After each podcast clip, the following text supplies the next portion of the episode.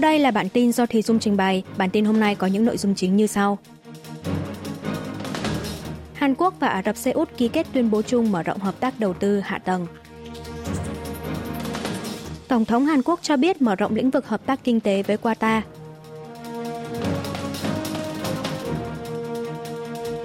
Bốn công dân Bắc Triều Tiên quy hàng Hàn Quốc trên vùng biển thành phố Sokcho. Châu.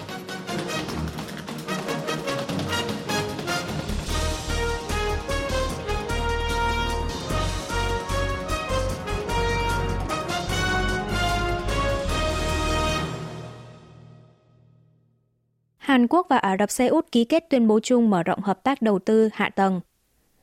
Đang trong chuyến thăm cấp nhà nước Ả Rập Xê Út, Tổng thống Hàn Quốc Yoon song yeol ngày 24 tháng 10 đã ký kết tuyên bố chung với Thái tử kiêm Thủ tướng Ả Rập Xê Út Mohammed bin Salman. Đây là tuyên bố chung Hàn Quốc Ả Rập Xê Út đầu tiên sau 43 năm, có nội dung tăng cường hợp tác kinh tế song phương. Hai bên nhất trí tìm kiếm phương án mở rộng đầu tư ở lĩnh vực hydro và thành phố thông minh – Đặc biệt, Thủ tướng Ả Rập Xê Út cam kết sẽ thực thi hợp đồng đầu tư quy mô 60.000 tỷ won, 44,6 tỷ đô la Mỹ được ký kết trong hai cuộc hội đàm với Tổng thống Hàn Quốc vào năm ngoái và năm nay. Tuyên bố chung cũng nêu rõ về việc tăng cường hợp tác ở lĩnh vực xây dựng và hạ tầng quy mô siêu lớn mà chính phủ Ả Rập Xê Út đang xúc tiến, như dự án phát triển Biển Đỏ và thành phố Neom. Thành phố Neom là một siêu dự án có tổng quy mô ước tính là 700.000 tỷ won, 520,2 tỷ đô la Mỹ, trong đó, doanh nghiệp Hàn Quốc đang xúc tiến đấu thầu 6 dự án với tổng quy mô là 33.000 tỷ won, 24,5 tỷ đô la Mỹ. Tuyên bố chung còn có nội dung về hợp tác an ninh và công nghiệp quốc phòng. Mặc dù tuyên bố chung không nêu rõ ủng hộ bên nào trong xung đột giữa Israel và nhóm vũ trang Hồi giáo Hamas, nhưng hai nước nhất trí hỗ trợ nhân đạo và bảo vệ người dân thường. Seoul ủng hộ nỗ lực của Ả Rập Xê Út liên quan tới tình hình Trung Đông.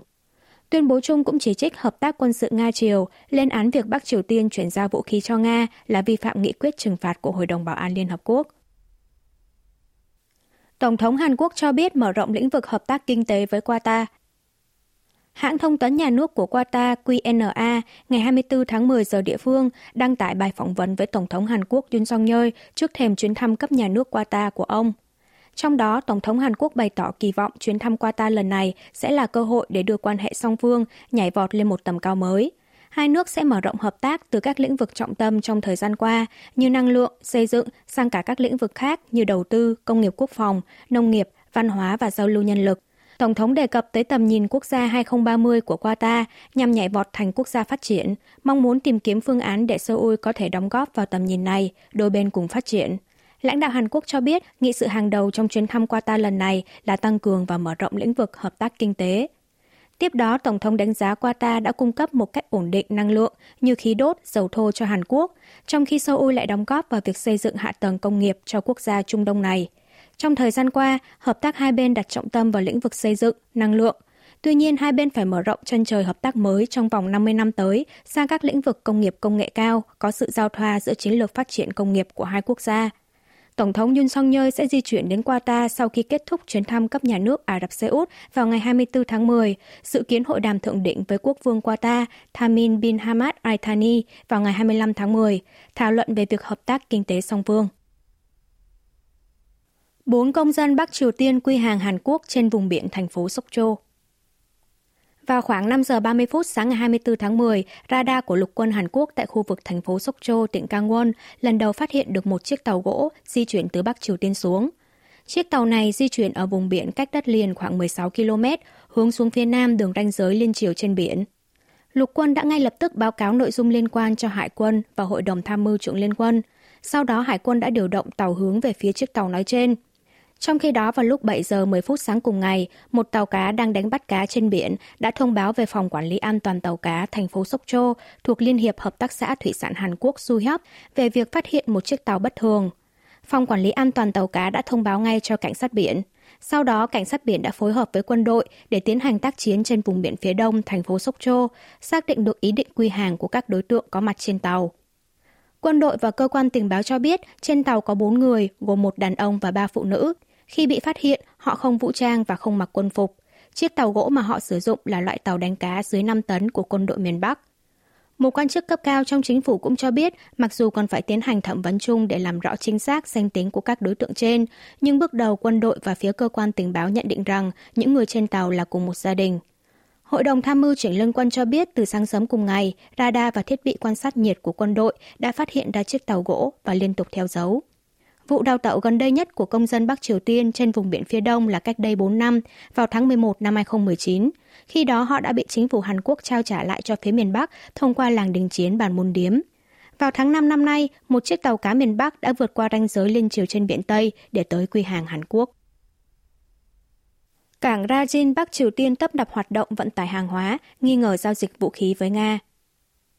Tại cảng Rachin của Bắc Triều Tiên, gần biên giới với Nga, trong số 3 cầu cảng, có hai cầu cảng là do Trung Quốc và Nga thuê, còn lại một nơi là cầu cảng chuyên dụng của miền Bắc. Theo hình ảnh vệ tinh thương mại của hãng Planet Labs của Mỹ, chụp cảng Rachin vào ngày 21 tháng 10 vừa qua, tại cầu cảng chuyên dụng của miền Bắc bắt đầu xuất hiện nhiều container. Tới ngày 23 tháng 10, một chiếc tàu cỡ lớn có chiều dài 125 mét chất đầy container rời khỏi cảng. Vào ngày 19 tháng 10 trước đó cũng xuất hiện một chiếc tàu có kích thước tương tự, chở container rồi rời đi vào ngày 20 tháng 10. Tại cầu cảng này cũng xuất hiện tàu cỡ lớn vào các ngày 7 và 11 tháng 10, chở đầy container rồi rời đi. Nhà Trắng Mỹ ngày 13 tháng 10 vừa qua từng đưa ra chứng cứ là hình ảnh vệ tinh chụp cảng Rachin vào ngày 7 và 8 tháng 9, cho biết trong vòng vài tuần trở lại đây, Bắc Triều Tiên đã gửi lượng vũ khí và đạn dược tương đương 1.000 container cho Nga. Vậy nhưng trong tháng 10, ít nhất miền Bắc đã 4 lần vận chuyển container cho Nga bằng đường biển. Tuy nhiên chưa thể khẳng định hoàn toàn số hàng hóa này là vũ khí, nhưng các hoạt động vận tải hàng hóa bằng đường biển giữa hai nước vẫn đang diễn ra sôi nổi tại cảng Rachin, khiến ngày càng có nhiều ý kiến lo ngại trong dư luận. Theo nhà nghiên cứu cấp cao Hong Min thuộc Viện Nghiên cứu Thống nhất Hàn Quốc, kể từ trước khi diễn ra cuộc hội đàm thượng đỉnh Nga-Triều, Chủ tịch Ủy ban Quốc vụ miền Bắc Kim Jong-un đã hai lần tới thăm nhà máy sản xuất quân nhu, kiểm tra lần cuối hệ thống sản xuất quy mô lớn – có vẻ như từ sau đó, Bình Nhưỡng bắt đầu cung cấp vũ khí một cách liên tục và ổn định cho Moscow.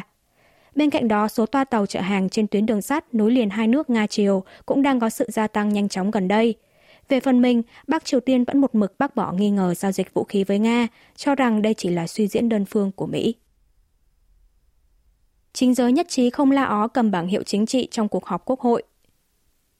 Trong cuộc đua về dân sinh sau cuộc bầu cử chủ tịch quận Khang So Seoul, chính giới Hàn Quốc ngày 24 tháng 10 đã nhất trí sẽ dừng hành vi la ó, lớn tiếng qua lại tại cuộc họp toàn thể của Quốc hội hay của các ủy ban thường trực Quốc hội. Ngoài ra, chính giới cũng nhất trí sẽ không sử dụng các tấm bảng cầm tay ghi khẩu hiệu chính trị trong các cuộc họp Quốc hội.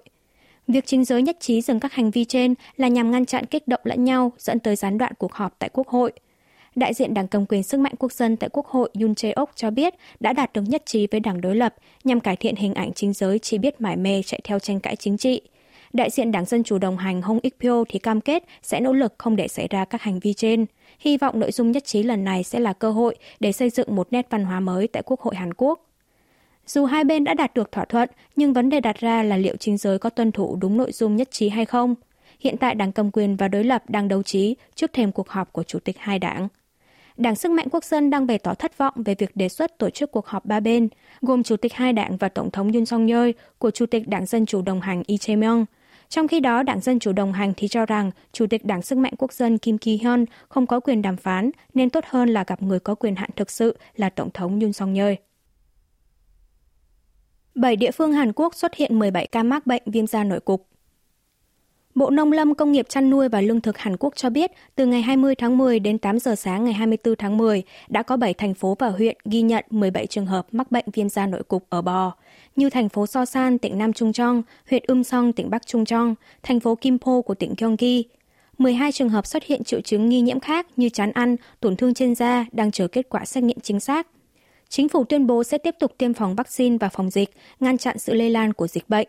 Trước tiên cho tới cuối tháng 10, chính phủ sẽ hoàn tất tiêm phòng vaccine khẩn cấp cho các trang trại nuôi bò nằm trong bán kính 10 km tính từ trang trại phát sinh dịch bệnh. Tiếp theo, chính phủ sẽ nhập thêm 1,7 triệu liều vaccine tiêm phòng cho toàn bộ hơn 1,2 triệu con bò sống ở khu vực tỉnh Gyeonggi, tỉnh Nam Trung Trong, khu vực tiếp giáp biên giới tỉnh Gangwon. Thời gian hình thành kháng thể mất khoảng 3 tuần, nên trong khoảng thời gian này, cơ quan phòng dịch sẽ tập trung phun thuốc phòng các loại côn trùng hút máu như mũi, vật chủ trung gian truyền bệnh chính. Chính phủ cũng quyết định gia hạn lệnh tạm dừng vận chuyển gia súc ở khu vực tỉnh Nam Trung Trong, tỉnh Gyeonggi, thành phố Incheon và bổ sung thêm tỉnh Bắc Trung Trong từ ngày 23 tháng 10. Bệnh viêm da nổi cục có tỷ lệ tử vong dưới 10%. Tương tự với dịch lở mồm long móng, tại Hàn Quốc, bệnh này được xếp vào bệnh truyền nhiễm trên gia súc chủng 1. Chỉ số giá sản xuất tháng 9 tăng 3 tháng liên tiếp. Ngân hàng Trung ương Hàn Quốc BOK ngày 24 tháng 10 công bố chỉ số giá sản xuất tháng 9 đạt 121,67 điểm, mức chuẩn 100 điểm năm 2015, tăng 0,4% so với một tháng trước, xu hướng tăng 3 tháng liên tiếp. Xét theo từng hạng mục, so với tháng trước, mặt hàng nông lâm thủy sản tăng 0,2%, sản phẩm công nghiệp tăng 0,8%. Mặt hàng kim loại cơ bản giảm 0,2% do sự trì trệ trong phục hồi ngành công nghiệp. Song do giá dầu quốc tế tăng khiến giá than đá và chế phẩm dầu mỏ tăng 6,6%, chế phẩm hóa học tăng 1,5%.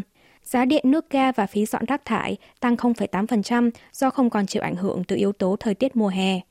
Chỉ số giá cung cấp trong nước đo lường sự biến động của giá cả, bao gồm cả các mặt hàng nhập khẩu, tăng 0,8% do cả giá nguyên vật liệu, hàng hóa trung gian và hàng hóa cuối cùng đều tăng về tác động của cuộc xung đột giữa Israel và nhóm vũ trang Hồi giáo Hamas người Palestine đến chỉ số giá sản xuất. Một quan chức của BOK nhận xét giá dầu quốc tế bắt đầu tăng ngay sau khi nổ ra cuộc chiến, nhưng gần đây có dấu hiệu tăng giảm liên tục và vẫn ở mức tương tự như tháng trước. Ngân hàng Trung ương Hàn Quốc sẽ tiếp tục theo dõi tình hình trong tương lai. Quý vị và các bạn vừa nghe xong bản tin của Đài Phát thanh Quốc tế Hàn Quốc KBS World Radio. Tiếp theo là chuyên mục tiếng Hàn qua phim ảnh do Y Trong Ưn trình bày.